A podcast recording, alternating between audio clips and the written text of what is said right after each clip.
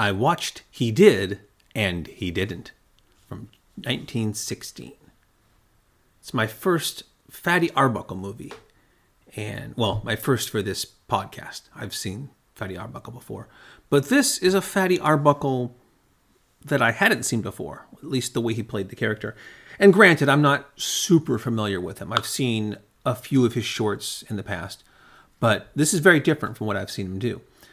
It's one of his earlier films, so that's probably why he hadn't really gotten to that fully comedic route.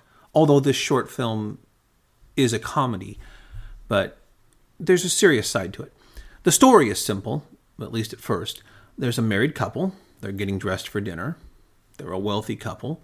Arbuckle plays a doctor, so I suppose it makes sense that he's putting on his tuxedo for a dinner at home with his wife, who's played by Mabel Normand from The Mabels. I talked about those in an earlier podcast. She's also dressed to the nines. And so, yeah, I guess they're just rich people that every night before dinner they get dressed up. But their plan is altered by the arrival of a telegram. The wife's childhood best friend is coming for dinner and she's elated. And this best friend is a boy. That's kind of crucial. Uh, and because of that, Arbuckle is not so elated, especially because he learns they were kind of sweet on each other's children. There's even this picture of them where it's written like "to my sweetie" or something, and he tears it up. And despite that it's an innocent thing, because they were children, Arbuckle is really jealous, and so he spends the entire evening trying to keep them apart from each other. And so they sit down, they have this really decadent dinner. It's full of these rich, filling foods, the highlight of which are these really big lobsters. And Mabel Normand remarks that no one's going to sleep tonight after this because I guess the rich food's going to keep them up with indigestion. And so they're chowing down, they're having their after dinner drinks. It's a fine night. But meanwhile, there's these two crooks outside casing the house. And one of them knocks on the door, pretends to have been hurt to get inside to have the doctor look at him. But Arbuckle, when he thinks Arbuckle's back's turned, he starts going for the safe, but Arbuckle sees this, so he kicks him out. The robbers are undeterred by this. They call the house and they say, We need a doctor. There's been an emergency. They give him an address. So he speeds off to this non existent accident.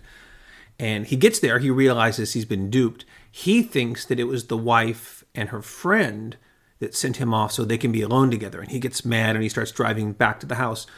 But instead, obviously, it was the robber. And now the robber has broken into the house and is terrorizing Mabel and her friend. And then here the film shifts gears. Before it was kind of there was like these serious parts, it was funny but not slapstick. Now it becomes like this Keystone Cops type of thing where the friend and Mabel and the robber are running around the house, hopping around and jumping and making these exaggerated pantomimes and it's just silliness basically. They're constantly shooting this gun. The gun never seems to run out of bullets but it never hits anybody. And eventually they chase the robber away and that's when arbuckle gets home.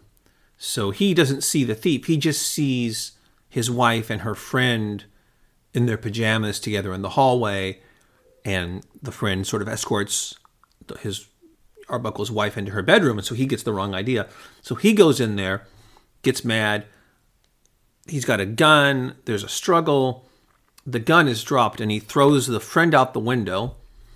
And then the friend lands. He doesn't die, but he kind of lands two stories below.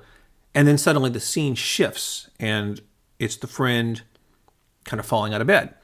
Uh, he dreamt the entire thing. It was it was a dream, or maybe it wasn't because now it cuts back to Arbuckle and Normand. He's still mad. He strangles her, and he staggers out of the room, kind of in shock from what he's done.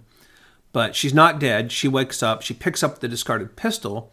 She follows him out and she shoots him as he walks down the stairs, and he falls down the stairs to his death. But he also doesn't because now he wakes up. He was in his office. He fell asleep in his office chair. So he races upstairs to check on his wife. The friend who I guess we saw both of their dreams. They kind of had a mutual dream. It's never really explained, but the friend is rushing out of the hall. He wants to check on her. They encounter one another in the hallway. They peek in. Mabel Normand is peacefully sleeping. And then they kind of, the two of them look at each other. They reminisce. You see this flashback to the lobster dinner. That's those pesky crustaceans. And they kind of laugh, they share a handshake, they're friends at last, and that's a fine ending to the film. It was a pretty good film. The slapstick part I could do without, but Arbuckle really he has a menace to him when he needs to. He's got a kind of shy boyishness. He's he's very versatile, and he never overdoes anything. And he really glides across the screen in this very svelte manner that belies his girth. He's a very large man, but I don't know. He's I'm curious to see some more. Like I said, I've seen a couple shorts throughout my life, but I want to see more Fatty Arbuckle. See if he can match what I saw him do in this one. And that's it. That's uh, he did and he didn't. I watched it on YouTube. I put a link below so you can watch it. Next, I'm watching Where Is My Treasure from 1916, directed by Ernst Lubitsch.